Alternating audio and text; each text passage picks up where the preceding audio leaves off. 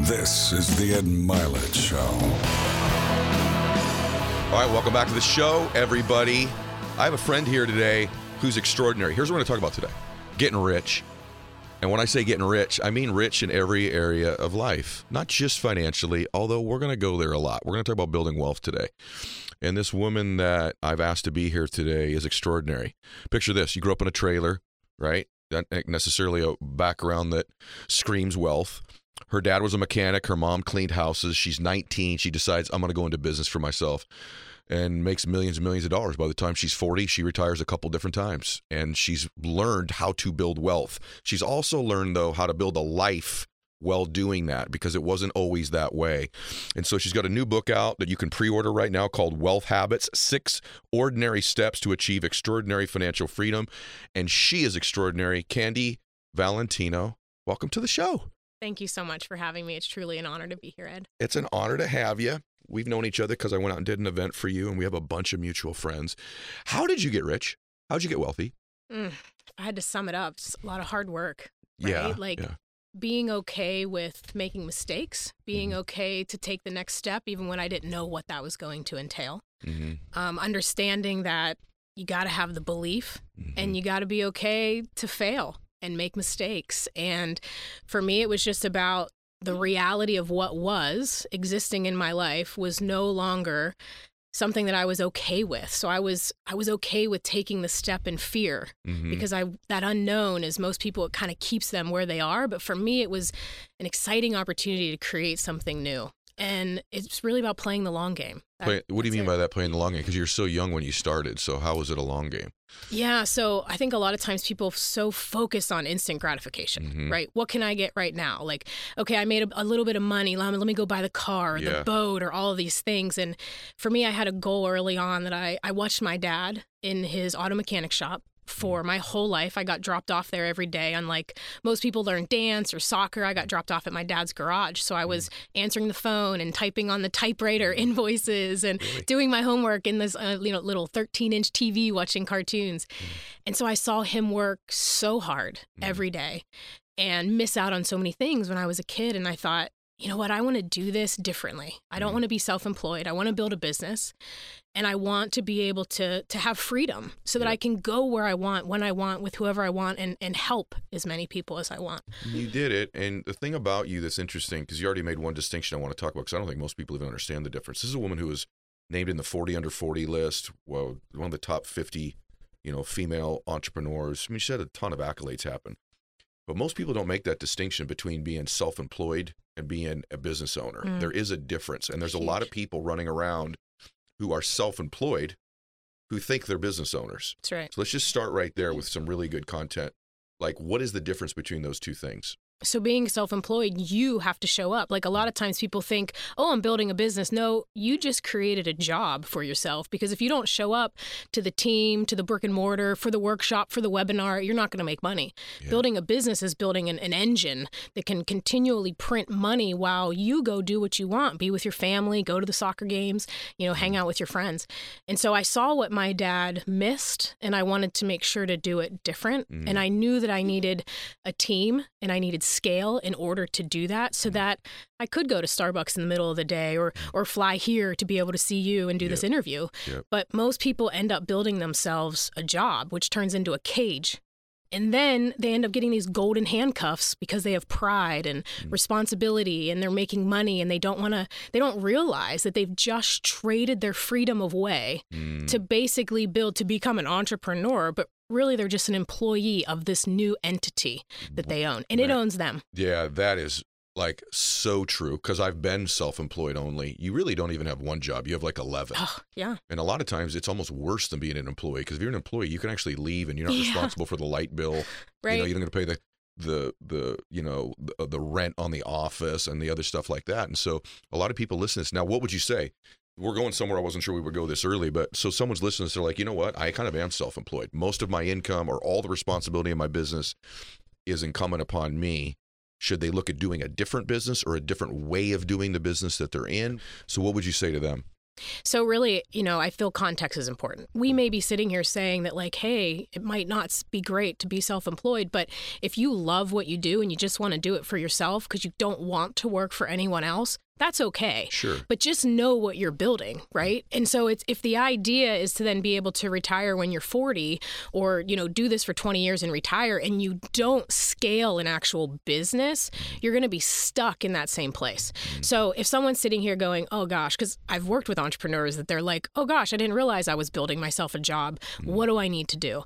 How can you replace yourself in all of these roles, Yeah. right? And there's a couple ways you can truly do it because I'm a, a lot about tactics, right? So Yeah. we can take a look at what you're currently earning in your small business, being self employed, and figure out what you actually make as an hourly rate. And you can do this monthly or annually. Figure out how many hours you're working, what you're actually bringing home, your net profit or your wages, depending on how you pay yourself out of your business. Figure out what that hourly rate is. Mm. And the fastest thing you can do is find who can you hire to do one of those roles, whether it's answering the phones or emails or working with customers or the actual services or products, and how can you replace yourself in the business? Yep. And then you just do that over and over and over with each one of those roles. Now you have a team. Yep. The challenge is most entrepreneurs don't decide if they want to be the entrepreneur, if they are the manager, or if they're actually the talent inside of the business. Oh wow. And if you don't architect that in the beginning, you're going to actually build something that you're probably going to hate, which is what I see most people do in Yeah. business. You know what? I you reminded me of the E Myth. Have you read the E Myth? A long time ago. I Did you really read the yeah, E-Myth? Okay. Yeah. So most people in this generation have read the E Myth, but it was written by this crazy dude named Michael Gerber, who was actually crazy brilliant.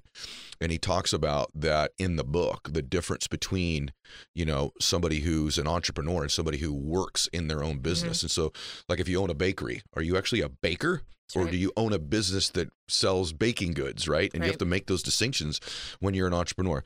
So, the reason I wanted you on is you're tactic heavy. Like you're known for tactical stuff. So everybody, the rest of this interview, we're going to get real granular on some different things. We're also going to talk about how to build a life too, because Candy woke up at one point at 40 and had a bunch of money, but didn't have a bunch of life. hmm And so you can have a bunch of money and not be rich. You can not live richly. But one of the things you just said, I want to acknowledge. I still am cheap and struggle with what you just said. That I don't. I would be wealthier and I would have been happier. And I've had a lot of happiness and I built a lot of wealth. I'm, I'm, you know, done okay on that stuff. However, I would have more of it had I been willing to evaluate what you just said. What am I doing that I could actually replace myself and pay somebody for? But I was such a control freak and also cheap from time to time as an entrepreneur that I didn't invest in he- ahead of myself to scale and give myself a life. So I want to acknowledge that. The other thing that's happening right now is I think by every measurement, we're in a recession Mhm. right now. I think we're in one. Now, to the depth of it, the length of it, I'm not capable of forecasting that yet. Maybe I'll never be capable of doing that. If we could forecast that, no one would lose money in Yeah. recessions, right? But you have like six things that you can recession proof your life and your business with. You don't have to share all six. But if someone's listening to this right now and they're like, I think we're in a recession, what are some recession proof strategies? Well, first, I want to say that when you hear that word, it invokes a lot of fear in Mhm. people. And it's specifically designed to do that, right? Mm-hmm. Because that's what people click on. That's what news topics are all about. Yeah. But you have to remember the most important part nothing that happens in our country's economy will ever be more important than what happens in your own personal economy. Mm, And if you take the steps to really recession proof your life and you do really well in the good times so that you can set yourself up to do well in the bad times too. Like, and what does that mean? It's all the non sexy stuff, like Yeah. live within your means. Like, Mhm. for years within my business, I wasn't making massive amounts of money, but I was living beneath my means. I was saving and investing money into real estate starting at 20 years old. So rather than going and buying all the fancy things that most people do, I was looking at this long game. How do I actually do this in 20 years and be able to be able to retire and quit and be able to do whatever I want? So the first thing is that always remember that whatever you do is far more important and that there's always opportunity. That's why when I did the research for the book since 2020, there has been more billionaires made than any other time in history. Because when one area or industry goes bad, there's so much opportunity. So it's always keeping that in mind. Because if you're focused on the reality of, oh, the economic, um, economic downturn, and that's all you focus on, then you're going to miss the opportunity that's right in front of us. Yeah, you're so right. The the data tells us not only are more billionaires been created since 2020, but more millionaires are created during recessions yes. than any other time, whatever even recession means. And I think you make a really good point about that. You this live below your means thing, it's interesting to me. When I actually meet a legitimately wealthy person, and I am one also, the commonalities are striking and they're simple things. Like, I want to just accent something you said there, and I want to maybe talk about it a little bit more too. Living below your means is an absolute there's this vogue thing out here right now that mean that every on social media everyone says get rid of all the money you make because Yeah. it'll keep you hungry right get rid of all the money Yeah. you make which is really stupid advice said during booming economies which Mhm. sounds really good when money just keeps flowing in but what happens if and when that gets reduced or if and when that slows down so it's like the worst advice by a bunch of people that don't know what they're talking about that got wealthy like in the last three or four or five mm-hmm. years Yeah. I've been wealthy for 30 years. You've been wealthy a long time. The things we talk about actually work, right? And so I've lived below my means. And I'm, I'm I want to just say this to everybody. I'm talking about like being a crazy person going, you know what? I spend 4 bucks on a coffee at Starbucks. I can make one at home for 90 cents. I'm saving the $3 in some sort of save. Are you that nuts about it? Cuz I was I think if you don't save money when you don't have a lot, you're probably not going to save money when you do have a lot. Absolutely. It's a habit. Like how you build wealth is a habit. And when you start developing that habit, when you have a little, whatever you develop, you're going to do the same thing when you have a lot. Yeah. So, I mean, I could go at any point in my life, I could have went and bought the Rolls Royce, the Bentley, the whatever. And I just, I just couldn't do it. I too. couldn't bring myself to do it. I still drive a car. I, I never buy a brand new car. I never have debt on bad debt or car payments. I buy like my Range Rover, I bought three years old and I parked it right next to a client of mine that had a brand new one that paid 140000 for it. And I'm like, that is the stupidest thing. Like, why wouldn't you buy it three years old? You could have got it half price. Yes. You know, so it, it's, I don't, I don't understand. I think the the way the litmus test that someone can decide right now if they're living beyond their means is this one little tactic is if you can't save, if you can't invest 20% of your money right now. If I say to you the only way that you can get wealthy is to take 20% of what you're earning right now and you need to start investing it, here's what you invest in and if you say, "Oh my gosh, I can't do it," you're overspending.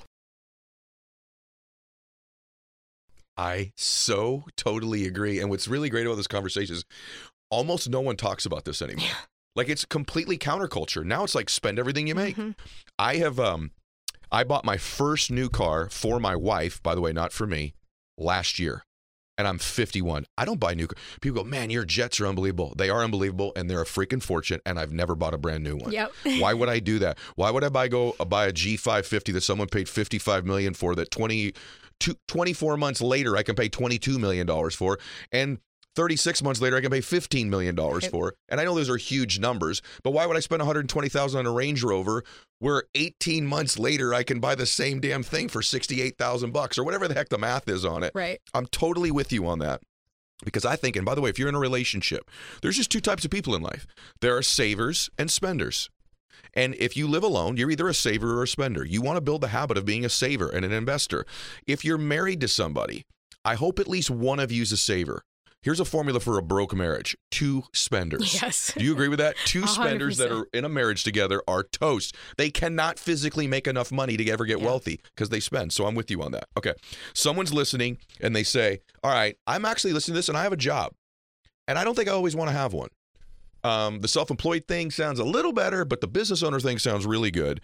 You have something in here that you talk about how to start a business while keeping your steady paycheck. I think you and I did it the same way in the same industry. So, but I'll let you talk about what you think one of those ways is.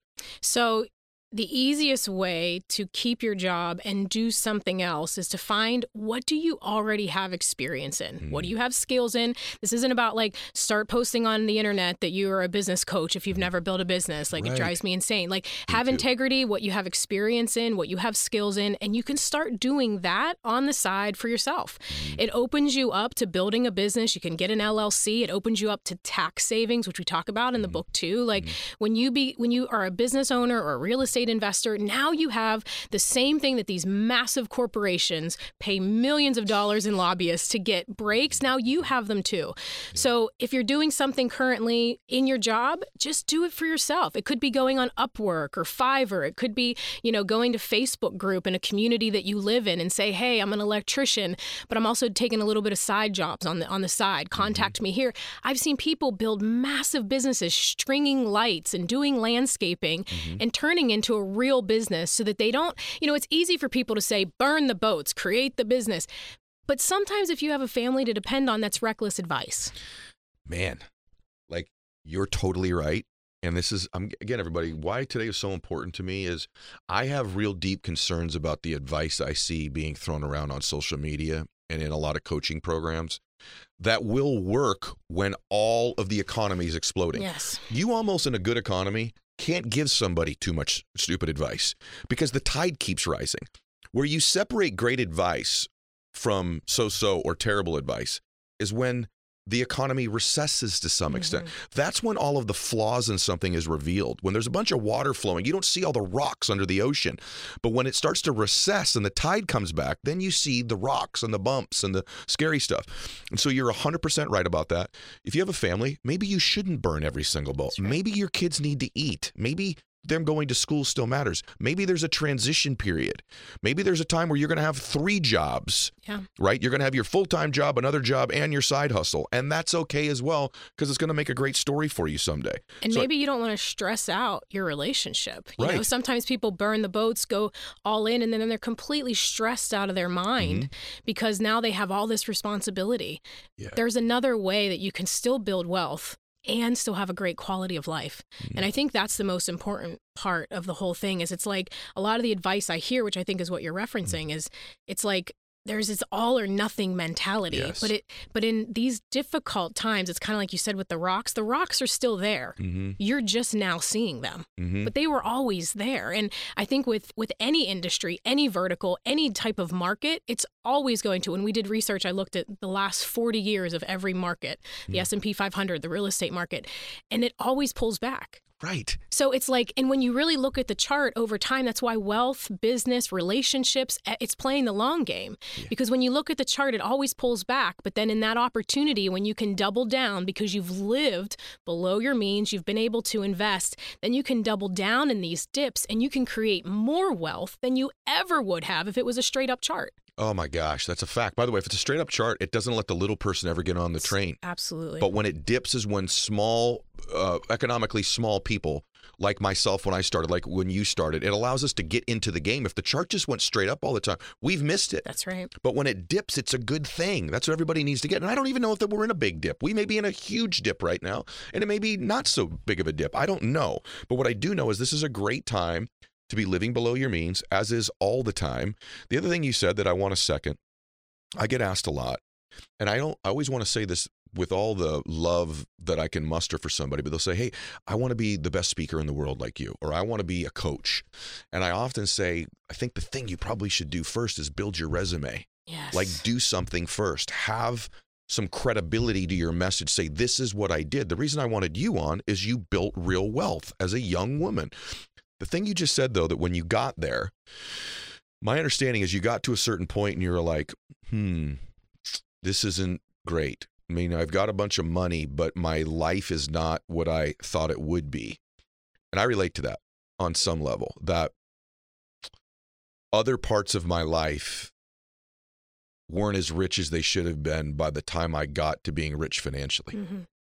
And that there actually became a part of me in my life, which I now don't believe, but I wondered for a while like, was this worth it? Mhm. What it did to me emotionally, yeah what it did to me physically. Because the amount of work really required to win is Mhm. a lot. And I didn't take care of myself during those years. I didn't take care of my emotional well being. I didn't heal some things in me. I was like, I, I don't know about you, but I was always like, I'll get around to it once I'm rich. yeah I'm going to get to this thing. I'm probably should. And by the way, maybe if I get rich enough, it'll just like go away. Mhm. So, what about for you?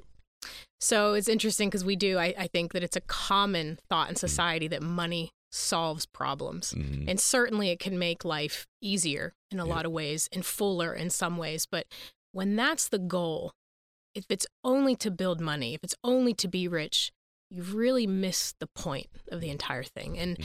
so I started at 19 and it was about 25, 26 years old. I had a couple commercial properties. I had a couple flips under my belt.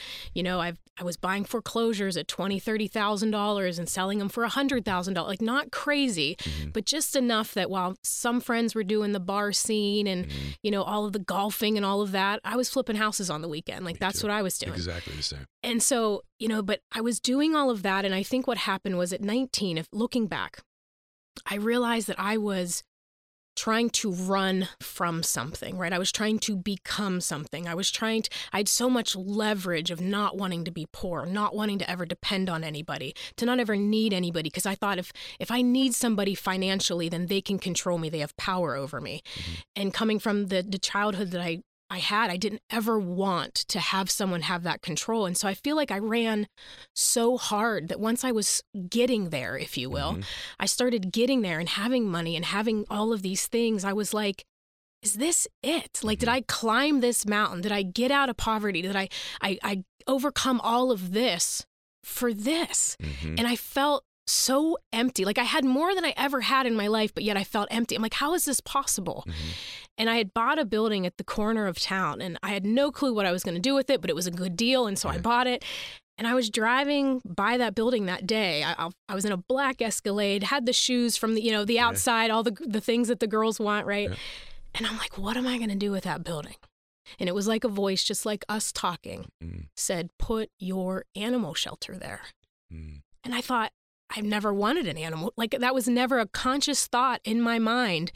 And it was like when I looked at that street and I saw the businesses that I owned and the buildings that I owned, and I heard that, it was like the recognition of everything I had Mm.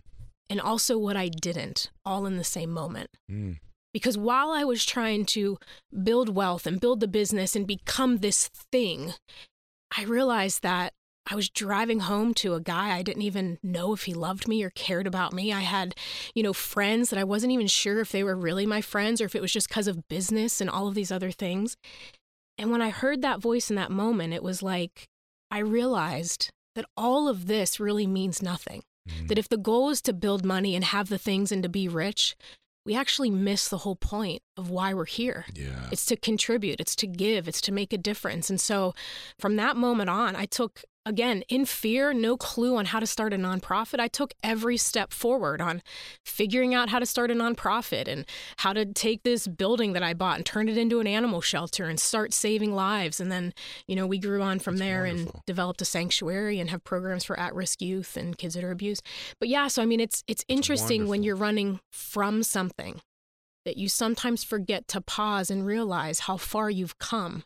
Mm. Because sometimes those mountains, we get so focused on climbing that mountain that we don't realize that maybe this next mountain isn't for us to climb. Mm. Maybe we need to look back and acknowledge on all of those hills that we came we came through Mm. and see if maybe there's something we've miss- missing. You know, sometimes I feel like we we're so focused on what we want in life that sometimes we miss what we can actually have Oh wow. And that it might just be that much bigger and bolder than what we truly want. Yeah, you're amazing. That's wonderful that you've done that. By the way, one of my favorite things ever said on the show, right there, Oh. in 500 shows or whatever it is. You know, I uh, we sh- we're a lot alike, and and I think it's okay to be running from something. Like the truth is, my my main driver for many years was not to be rich; it was to not be broke. Mm-hmm. Yes. and and and I don't know if that's because like when my dad would drink, I was worried he was going to leave, and my mom was a homemaker and had no way to support our family, or I don't know what it Mhm. is, but I know I've always been very much not wanting to be broke, and so I ran from that. I ran from. I ran. Many people can relate to this. I know you did too. I ran from like whatever bad stuff happened to me when I was a kid. Mhm. I wanted to get as far from that as I could. I ran from my lack of confidence. I ran from feeling feeling insecure. I ran from fear, right? I ran from those things. And I actually think most successful people have that in common and it's okay. Mhm. But I want everybody to hear this because I'm writing about it right now, but I just think what you just said is so eloquent. It's okay to be running from something, but at some point in that race, you have to begin to run towards what your dream is, Mhm. towards what fulfills you. That'll only take you so far. And when you finally get away from it, like you said, I'm rich now. I'm no longer poor. You go, this was it because I never ran towards what I wanted to become. I didn't run towards what I wanted to create. I didn't run towards what I wanted to give. And it was only till later in life, maybe like 20 years ago, that I went, oh, I'm going to both not be back there poor and I want to live richly. I want to give. I want to share my message with the world. I want to grow and contribute to people. So, in the midst of running from something, if you're at that stage, it's okay. Just heed our advice. At some point, begin to run towards who you want to become as well. And what you'll learn is that you don't actually don't have to really run towards it. It's already within you. It is. And you just magnify more and more of who you've always been in there when you find your your real home. I, And I that's all that money really is. right. It's a magnifier. Is that what you mean? Yeah. I mean, if you are already a good person and you have a heart to help people, and maybe you're doing that right now in some way, like Mm. all that money is going to do is give you that, it's going to magnify it. If Mhm. you're a jerk, you're just going to be a bigger jerk with money. Mhm. That's really all it is. It's going to magnify who you are. And so for me, it gave me the ability to, you know, buy my dad a motorcycle and, you know, be able to like just gift and, and donate and serve and, and start a farm and all these things. And, and I think that's really where it is. But I think where people get tripped up is they sometimes have the big idea, they have the big dream, Mhm. and then it gets replaced with big fear Mhm. of either not being enough or not, you know, having the right education or not being from the right family. And so one of the things I did is is really young, and I don't know where I got this from, but I started writing down all of the things I overcame Mhm. on a list, like just literally writing it down. And if anyone's, if you're not driving, you're listening to this, I would encourage everyone to do this because I think it's a really powerful exercise. I've never heard anyone else talk about this. Mhm. But grab a sheet of paper. And if you're if you're struggling with something right now, if you don't know like you know what what is this thing for me? Or i'm too scared to do this next thing or i can't create wealth. I'm always going to be here because of x y and z. I want you to write down everything that you've overcome everything that was sent to destroy you everything that was meant to to cripple you. And write down all of those things. Was it you know losing a parent or losing a child or mm. not ha- being able to have a child or you know suffering abuse in some way? Like everyone has pain and trauma and I want you to, like, when you're about to do this next thing, whether you get inspired from this and you want to go go create wealth or start a business, like, and that fear creeps up, you got to pull out that list Mhm. and review all of those things Mm. and remember who you are. Remember that you survived a hundred percent of your worst days because you're still here. And if you can accomplish all of that, who's to say that this business or starting a Roth IRA or yada yada, like it's all a joke because you've got through all of this other stuff. Mhm. And I think that's so important for people to remember that how powerful they truly are. Well, you're an example of that. Again, you know, I only do one of these a week. And so like the seat you're in is really precious to me. Um, because there's millions of people that are now extended part of my family. And when someone sits in that seat and is doing what you're doing right now, like I'm really honored to be doing this. What you just said is like it makes me emotional because you're 100% right. It also makes me emotional because I know a little bit more now about what you've had to overcome. You're like an example of this. And so you see this woman who very young starts these businesses. Dad's a mechanic, mom's cleaning houses, and she just grows up into to become this amazing person with this amazing life. She's gotten wealthy. She's helped other people get wealthy. She teaches people how to get wealthy. She started the shelter. She's done all these other things. Yet you had your own form of abuse that you had to overcome. I just think if you're willing to share a little bit about it, eh, you'd give a lot of people a lot of hope. So, what was the main thing you had? You had to overcome a lot of different things, but what what was the main thing you had to overcome?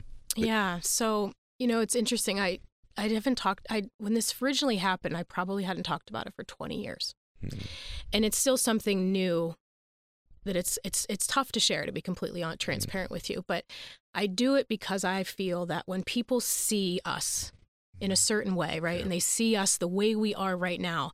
They think, "Oh, that person had it easy." And, "Oh, they don't understand my journey." And I've been through stuff. And I I agree. I mean, one out of every 6 girls has been raped or sexually abused. And so I guarantee you there are tons of people listening. Mm-hmm. And I'm one of those 6. Mm-hmm. I was um, sexually abused as a child by a family member for a really long time. I really don't think I ever went back and you know did a Mhm. lot of that to try to figure it out, and that's okay. But it took 20 years to ever talk about it, Okay. and because of that, you know, it's interesting. I've often thought, like, what exactly happens? I, feel like there's like a almost like a part of your soul Mhm. that dies when that Mhm. happens because you're never the same Yeah. and you never make decisions the same way. And I feel like it's always something that you have to heal from. And it could be physical abuse for someone live, listening, it could be emotional, or, you know, you're in a relationship with a narcissist. And whatever it is for you, the most important thing you can do is number one, don't let it define you. Mm. And when I was 15 years old, I heard for the first time in my life that you are a product of your decisions, not of your circumstances. Mm. And it was at that point I thought, this does not need to define me. Mm. I get to choose. Like, I can't control what someone does to me, Mm. but I can surely control what I do next. Yeah. And I wanted to be that person that no matter what, if somebody else is dealing with something, here's proof. Yeah. Here's proof Yeah. that no matter what it is, no matter how difficult your life has been, you too can choose to heal and you can use that pain as opposed to letting it cripple you. You can use that pain to really get you closer to your purpose. And I don't mean purpose in something you sit on the couch and like, oh, what's my purpose? But like actually Right. moving towards, which I think what it all is is contribution Mm. how can you contribute how can you serve how can you show up in the world to just show people what's possible and that it's safe for them to do it too. And hmm. you know so i've got i've done a long journey. I've you know made some poor relationship decisions hmm. along the way and um, had a lot of healing to do. And that's really where the nonprofit came in. You know hmm. it's why it's called heal animal rescue. I love it. because we we heal animals and we heal kids and humans that you know we've we've rescued animals that have been adopted and we've heard people say like I wanted to kill myself but I knew Oh wow. that if I did my dog wouldn't get out today. Oh wow. So it's it's so much bigger than us and mm-hmm. I feel that if I hadn't gone through what I went through as a child if I hadn't had to figure all of that out and and learn as I go and just find my own way that I wouldn't have the heart that I have now for Mhm. people that I wouldn't you know I want I don't want people to suffer whether it's entrepreneurs or people that are you know maybe not economically where they want to Mhm. be or or any animal that's suffering like I wouldn't have that same thing so anyone that's going through something or has gone through something imagine when you're through this and you're healed Nailed it. who you can help Yep. and who you can serve through it. If you just sit on the couch and stay at home and wallow in that pain, Mm. You've missed the point. You have. I cannot thank you enough for being willing to share that. And because I know how I- don't have anything like that. But I also know how hard it is when you've become successful to then reveal parts of your life that are, they can feel embarrassing, Mhm. right? They can feel embarrassing. I know when I started to first talk about my dad and drinking and all that, like, it's kind of embarrassing, even still a little bit Mm-hmm. and what you're sharing is a hundred million times more difficult to share. So I just want to acknowledge your courage on it. And uh, I don't know when someone does, I have this weird thing. I like picture the little girl you.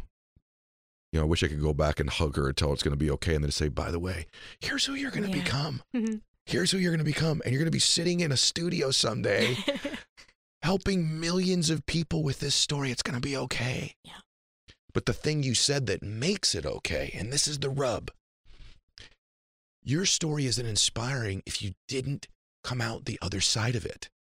The fact that you won, the fact that you persevered, the fact that you became something makes the story inspiring because it didn't define you. And so if you're sitting there and you've had some sort of a struggle, a divorce, a relationship, someone's lied to you, you've been cheated on, an injury, an illness, you've lost a family member, abuse, alcohol, sexual, whatever it might be. It's only inspiring if you win. Yeah. It's only inspiring if you come out of the other side of it and do something great with your life.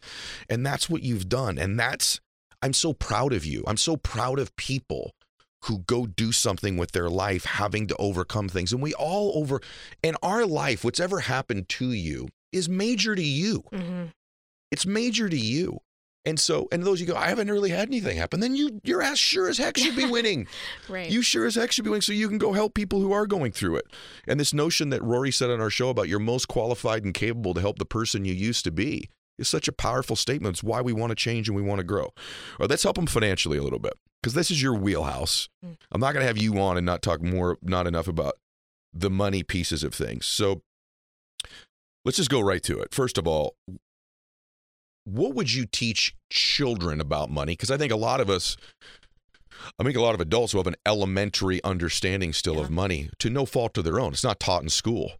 I learned geometry and algebra. I haven't used it since. Actually, I'm not even really sure I ever learned it. I'm pretty sure I cheated off Melissa Ramos's paper for three years. But aside from that, even had I learned it, I never used it since. I would have loved some basic budgeting, like how to read a financial statement, you know, some of that stuff. So, what advice would you give to somebody? What would you teach your kids about money? So I want to say one thing before we get into all of this, because like we shared, there's a lot of things, right? The Mhm. accolades, the lists, the Mhm. things that overcome. But I want to make sure everyone knows that there is nothing about my story. There is nothing about my journey. There's there's nothing that extraordinary. I wasn't that smart. I wasn't that connected. I wasn't. I just did a lot of ordinary things. Mhm. So this isn't going to be some like life changing innovation that we're going to, you know, Mhm. charter a rover to Pluto. Like these Right, are going to be very basic things that anyone can do. And I think that where the schools really miss are teaching basic fundamentals. And I mean, it could be as simple as like like we were saying, don't take on bad debt. Yep. Don't buy the car because you can make the payment. Just because you can make the payment doesn't mean you can afford it. Mhm. If you can't actually write a check for something, you cannot afford it. Period. But what people want to do is that they want to look like they can afford something, so they take the payment as opposed to writing a check for the car that they can actually afford. Yep. And so I think that's that's key. And and our kids are only going to do what we do. Mm-hmm. They're not going to listen to what we say. Yeah. Caught, So if- not taught. Yes, Yep. caught not taught. Yes. Yep. So if you if you are telling them, hey, you don't want to take on bad debt and you don't want to live with beneath your means and you want to save and you want to give, but you're not actively doing those Mhm. things, you're a hypocrite. Right. So it's like first you got to be able to do these things and teach them to kids so that you can close the gap where Mhm. the schools leave out. So a lot of it is, you know, I, think one of the the quickest things you could do for kids is if you give your kids anything, an allowance or, you know, make sure that instead of just buying them the next thing, Mm. that you give them a way to budget their own money. Let's say instead of giving them, you know, we're just going to go buy your clothes. You say to them, you have $300 for school clothes. Mhm. I don't care if you buy a $500 or a $150 pair of shoes and two shirts, or if you buy 14 shirts and pants, but you have $300 and I'm not giving you a dime more. Great idea. And you allow them Mm. to look at prices and figure out Very what good. they want and be able to go shop sales and maybe look on Amazon or online to find it cheaper. But oftentimes I see parents just shopping. Very good. So that's one quick lesson. Shoot, I wish I would have done that. no, for real. That's great. right? Okay. And, and then it helps them if they ever want to build a business or just with their own family how to Mhm. budget money. Another one is my late friend Anne always did this with her three kids, and she actually came from money. So this is a Mhm. really hard thing, I think, for people with money to Mhm. even do. But she would have her kids, she would give them whatever their allowance was for the month, Mhm. and they could only spend half. They had to invest 25%. They had to give 25%, then they could spend 50%. So what if you what are you actually teaching your kids? Right? We can say, "Oh, make sure that you donate," but if you're not actually framing it in a way that they can be successful, Mhm. kids I see it every day at the shelter. Kids love to get involved in causes that they can see. Mhm. You know, donating their birthday presents to a charity instead of just collecting more junk that's going to sit in a landmine year down Mhm. the road Mm. is a great way. Getting them involved and helping and giving back. Like, you know, we didn't have a lot, of course, but I remember every Christmas going to Hills. Do you remember Hills Yep. department store? And they had a tree with with little uh, angels on it, and you could pull a kid's name Mm. I off a tree. Yep. And I knew that that meant I got one less gifts because we only had so much. Mm. But I remember that. Mm. I remember pulling the angels and giving the gifts far more than anything I ever got. And that's so important. And so I think some of those things are really, really key, making you're, sure you're that. totally wrong about one thing where you said like what you're going to say isn't uh, revolutionary or life changing that really was. Like i've raised two great kids. I wish i'd have done both those things. Like that's really a big deal teaching them how to i mean i, I want to go back through it. It was just it's super good. It's really really good. I get the feeling well i know one of those businesses you made a lot of money in is real estate Mhm. right. And so if someone's listening to this they're like i don't know what business to start. I've always sort of i'm not a, i'm licensed so i can't make any financial recommendations to people because i have to so i have to let you be the person to do that. But what would you say to somebody who says you know what? I haven't really found you know that thing you said about the career earlier that's not really i'm a nurse but i don't think i want to do nursing as my side Yeah. thing. I you know, I what would you? I think I know where you might go on that, but Oh. like, what would you say to them about an industry to at least take a look at where there might be some promise long term? So, what I love about real estate investing is the barrier to entry. And people might think, well, no, is the barrier to entry high? If you're going to buy a million dollars in stocks, you need a million bucks. Mm-hmm. If you're going to buy a million dollar property, you might only need 250 or 300,000 depending on your debt to mm-hmm. income ratio and all those mm-hmm. things we don't need to get mm-hmm. into, but I just want to give That's the great. concept that you need less money to buy real estate. Mm-hmm. But if you're going to invest in a stock, you actually need that money. And if for any reason something happens in the market, guess what? Let's say you're on margin, Mhm. they can do a call, Yep. and now all of a sudden you need to come up with that money. But the way that the government has structured loans for Mm-hmm. real estate, real assets, they can't do that. Mhm. And you're locked in at a specific interest rate typically Mhm. for a long time. So I love real estate because it allows anybody to start to build wealth. Mhm. Because it's really hard to make money on 20 grand Mhm. in the stock market. It's, it's a long time. Not to say that you shouldn't be 100% maxing out your Roth IRA. You absolutely, if you have a business, should be looking at a, a 401k or a simple or a self employed 401k to max all of your tax savings out. But for the average person, you know, anyone listening here that hasn't bought a house yet, and maybe this will be your first purchase because you're renting, think about getting a first time home buyer's loan, which is called FHA, as you know. 3.5%, a little bit more in fees. But you can Down, actually, by the way, down yeah, is what she's sorry, saying. 3.5% down. Sorry. Um, you can actually buy a duplex, Mhm. a triplex. Live in one and rent the other out. It's the it's the number one hack to to build wealth. First property I ever owned. Get out. First That's property I ever owned. Yeah. Yeah, about a two hundred thousand dollar duplex. I lived in one side. I rented out the other. Your living expenses are paid. Yeah. You stay there a year. You fulfill your FHA loan requirements, Yeah. which require you to stay there for a year. You put someone else there, Yeah. rinse and repeat. Yeah. Most people want what has been pitched to us, Mm. which is the big house, the picket fence. Mm-hmm. If you will delay that sort of stuff, I promise you that you will be able to buy a bigger house with a bigger fence and more toys inside. But people want the now. I promise you, she's right. Let me just tell you, I'm sitting here right now. I can promise you, I started to play Little Monopoly so I could play Big Monopoly Yes. later in my life. Now, let's go to a couple things. People say, wait a minute, you both just said 15 minutes ago that debt is stupid. But there's two types of Yes. debt, everybody. So explain the difference. Just some people listen and go, I already know this part. Just listen. Just listen anyway. Right, just listen.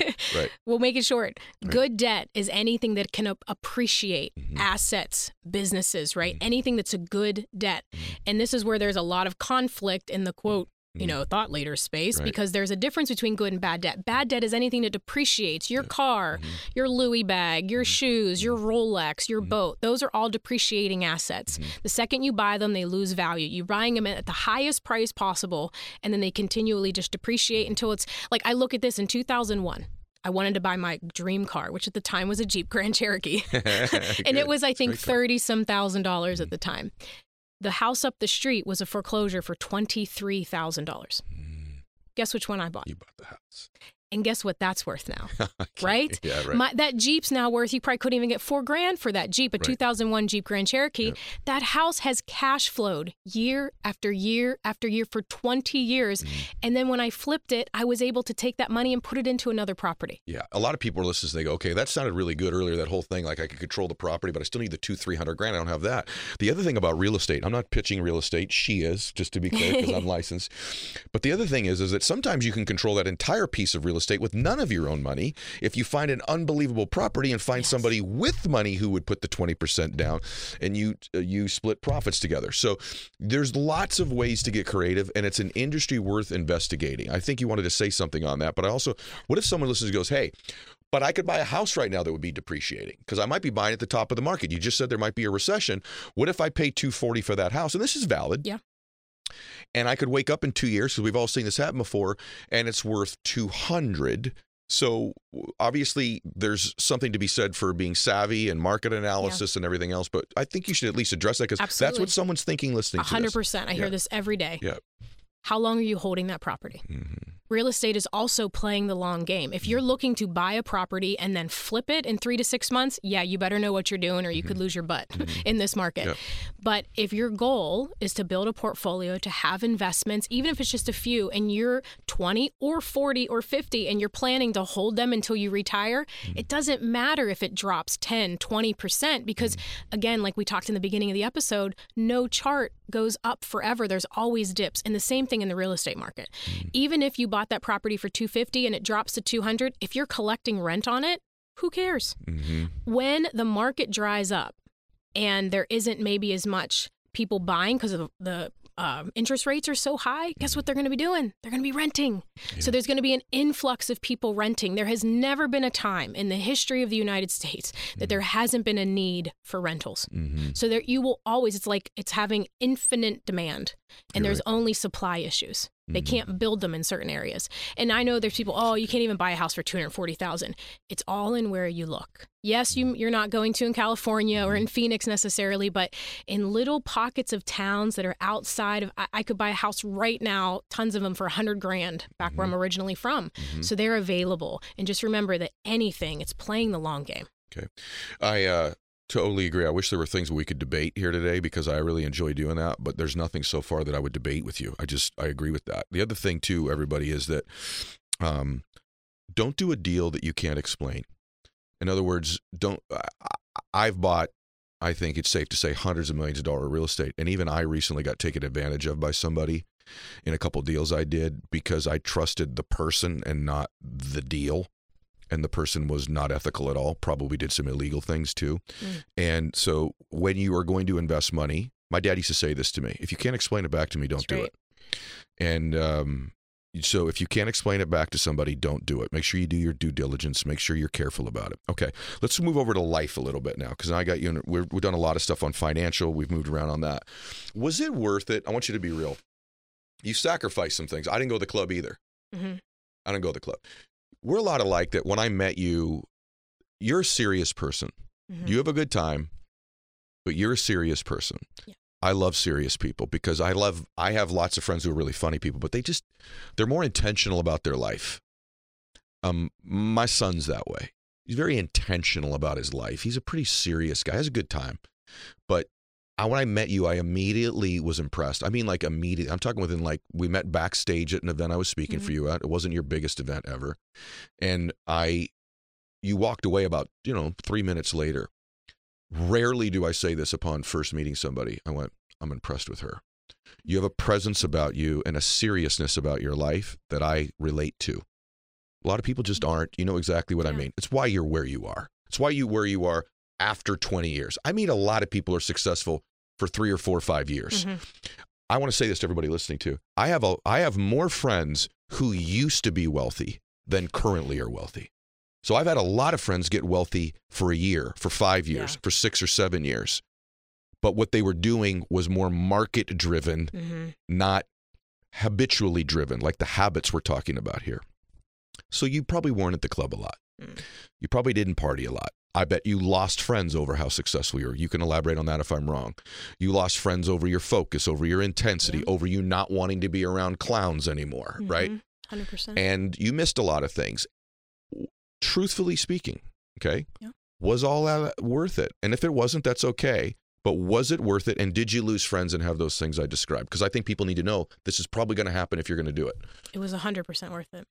Okay. And I lost a lot of people along the way. Mhm. Judged a lot of the way. Remember, in 1999, when I first started my business, I remember my mom saying, when I was about to graduate high school, Do you want to be a teacher or a nurse? And I was like, What do you mean? Like, those were the two professions that even back then that a lot of women were going to. Mhm. And I was like, Well, I don't. I those th- those two professions they work so hard. Like we need great teachers and great nurses, and we need more of them. But I was like, I am not really great with blood, so I don't know that that's going to be good. or snot with kids. So, but I was like, no, I, I don't want to do that. And so, you know, starting a business when all of my friends were going to college, when, you know, everyone at the time would walk into my first business and go, oh, hi, where's the owner? I was like, hi, it's me. Oh, no, like, is it your husband? Is it your brother? Like, I dealt with that for years and years and years. And, you know, any time that I wanted to do something big, it's like, oh, who does she think she is? Mm. What's she trying to prove? Mm. It was like I wasn't actually doing anything to prove to anyone other than to myself mm. of what I'm capable of, of what I feel that God put inside me.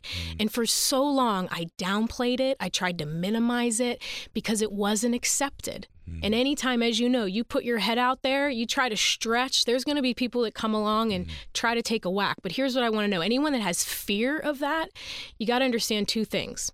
The only reason that someone will ever hate, gossip, or throw shade your way is because one, something in you is triggering lack in them.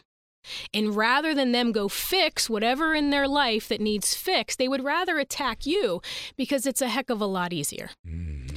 And the only other way, number two, is you already have something that they want and consciously they know it. So it's an unconscious, intangible desire or a conscious, tangible desire. That's it. Mm. And rather than them going and doing all of it, because it's available to anyone, anyone listening can do anything that I just did. There's, mm. I don't have some, you know, like some people are born really smart, right? Like Elon and these, they're just born smart. Yep. That's not my path. Like I just happened to do all of the things that were necessary and I didn't quit. And I was relentless and I was persistent. And even when it was like, well, you know what? Women are better to be seen than heard. Mm. Or, you know what? Guys don't like to be with strong women. Mm. All of the things that I had heard for so long. So it made me try to be smaller, play. And it was like inner civil war. Mm. Because when you are not being congruent with who you're really created to be, it will feel like this war that's going on inside of you. And I guarantee there's somebody listening that understands that. And I just want you to know that that is the the physical feeling of you not going after what you darn well know that you should be. Oh my gosh. Okay, you did it again. You just did one of these things that I so the I wish that was the beginning of the interview what you just said. I hope you're all still here right now because that was one of the things that's made me the most emotional about what I've been blessed to have with this following the last 8 years whatever it is is um oh wow, it got me right there. Sorry. Is the amount of women who want to be somebody in this world right now and like like sorry there's just millions and like they work so hard. Mm. from eight i have 12 13 year old little girls who are aspiring to be entrepreneurs. You know not all of them now want to just be you know what they were when i was they had to be an actress or a, like or, or an athlete or mo- like they want to be entrepreneurs. They want to give they want to create they want to contribute they want to win for their family. All the way up to i have 75 year i think i have millions of women who follow my work and follow the show that you're speaking to right now there isn't just one. And they have a little bit of that. Or they come from a family where there isn't been one yet Yeah. right? And it just uh, it moves me. Like i have thousands of messages a day thousands a day. And so many of them are women like i want to win and they're in different businesses or they're trying network marketing or they're trying real estate or they've started something. And it's like there's been a there is a tsunami of women coming in this world that are entrepreneurs and and I don't I don't play the gender game. People are people, but I got to tell you it's inspiring to see the face of change in the world today. And I don't think it's just women. I think there's people from certain, if you come from a certain family background and everyone's always just sort of worked with their hands and you're going to decide, I'm going to work with my mind, or the reverse. Right. Everyone's always worked with their minds. You're like, I love construction Yeah. or I love building things.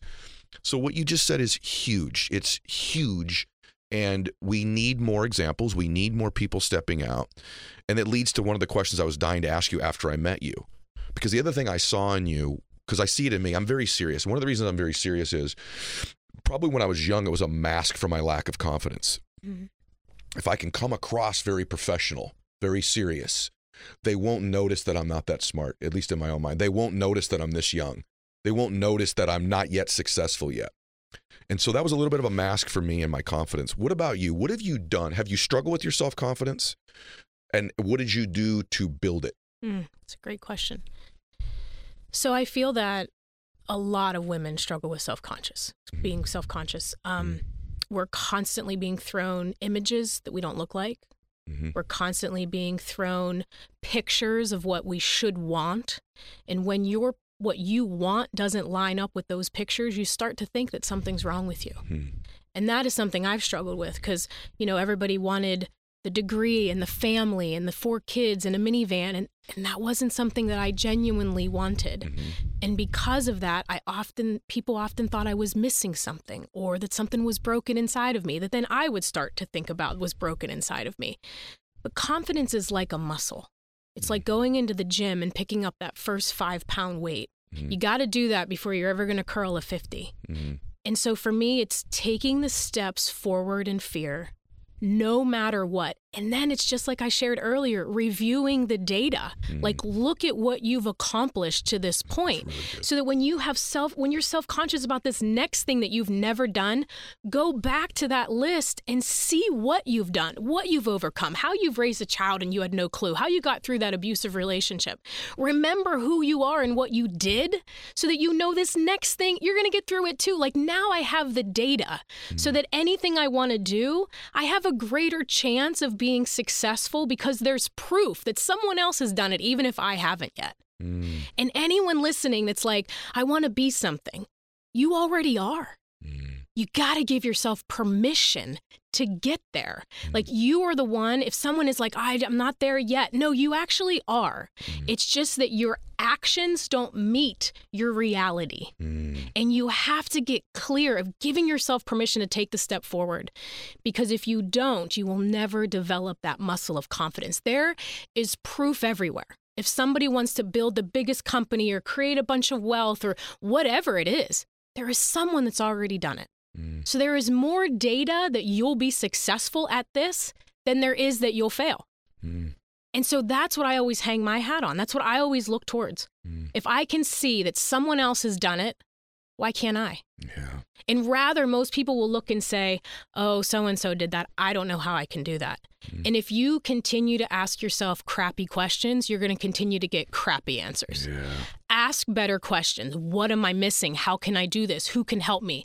Where can I find the answers? Your brain, as you know, it, it, mm. it processes all of the stuff that we ask it. Ask better questions, and your life will drastically change. You're so right. Everything, yes, yes, yes, yes. The quality of your life is the quality of the questions you ask yourself. People say, I need to change how I think. Thinking is the process of asking and answering questions to yourself. The way you change a thought is you ask a different question, which produces a different answer. You have a different thought. And you don't have to believe everything you think. We all think crazy crap all the time. all the time. I think crazy things, insecure thoughts all the time that are Oh. totally not true. and don't you, you? can do all the things that we're talking about and still uh, walking in here i'm like okay what's the lighting going to be like or how many wrinkles are they going to see right like so we still think all of that but it's a choice to continue to get better I did the same thing before you walked in. I said, "Can you guys turn the lights down? I'm 51. Let's throw a filter on this sucker." I did know, the, right? The exact same Oh thing. my God. You, on the other hand, don't have to worry about any of that. That is like Oh. literally a crazy belief for you. All right, this has been so good, but I want to ask you one last question. Like I can just feel people. They're like, "Wow, I got, I got financial stuff. I got life stuff. I got overcoming abuse stuff. I got inspirational stuff. I got tactics. I like this Roth IRA thing. I should look into the real estate. I should be scaling my business. I don't want to be self-employed. I want to be a business owner. Like we got some stuff in here today, which I knew we would. So if we just stepped back, we go, okay, let's go big here. Let's let's look at the big picture right now. And I'm driving right now, and I'm pretty darn fired up or inspired. Or I'm on the treadmill and I'm running at like level 10, and I was at two when this thing started, right? And I go, you know what? There's just an area of change I want. I already am an entrepreneur, but I want to be happier. Or I, I am an employee and I want to be an entrepreneur. Or I don't have a good, whatever it is. I got something I want to change in my life because you've clearly changed your life. Yeah. That's what you've done. You've changed your life. You're the one. You know, I always talk about the one. You're the one in your family. You've changed it forever. Your family will never be exactly the same because of you. That 19 year old girl driving around who's like, Can I meet the owner? Turns out she was the owner, Mhm. right? And so you've changed your family forever. If someone's listening to this, they just go, Yeah, I mean, you guys have covered a lot today. In addition to what you've covered, if you could give me one piece of advice, would it be find a mentor? Would it be read a book? Would it be start a business? Would it be whatever it was? Anything you haven't said, what would you add to the recipe that you've already given us today as one last thing to change their life? decide Mhm. you got to decide people waffle people say they want something Mhm. but then the proof is actually there that they don't because the decisions that they're making, the actions that they're taking, the things that they're doing don't align with what they say they want. Mm. What do you really want? Mm. And are you willing to do the work to get there? Because you can say, it's easy to say, oh, I want to build a business, but are you willing to do what it takes to build it? Mm. Are you willing to decide? Are you really willing to not do certain things now so that you can do anything later? I was able to, you know, when I was 19, 20, 20, I had to say no to so many things. I had to say no to the parties. I had to say no to the friends. I had to say no to hanging out with the girlfriends and going on trips. But guess what? I can say yes to anything now. I can go anywhere. I can gift anything. I can I can do that now because I said no before.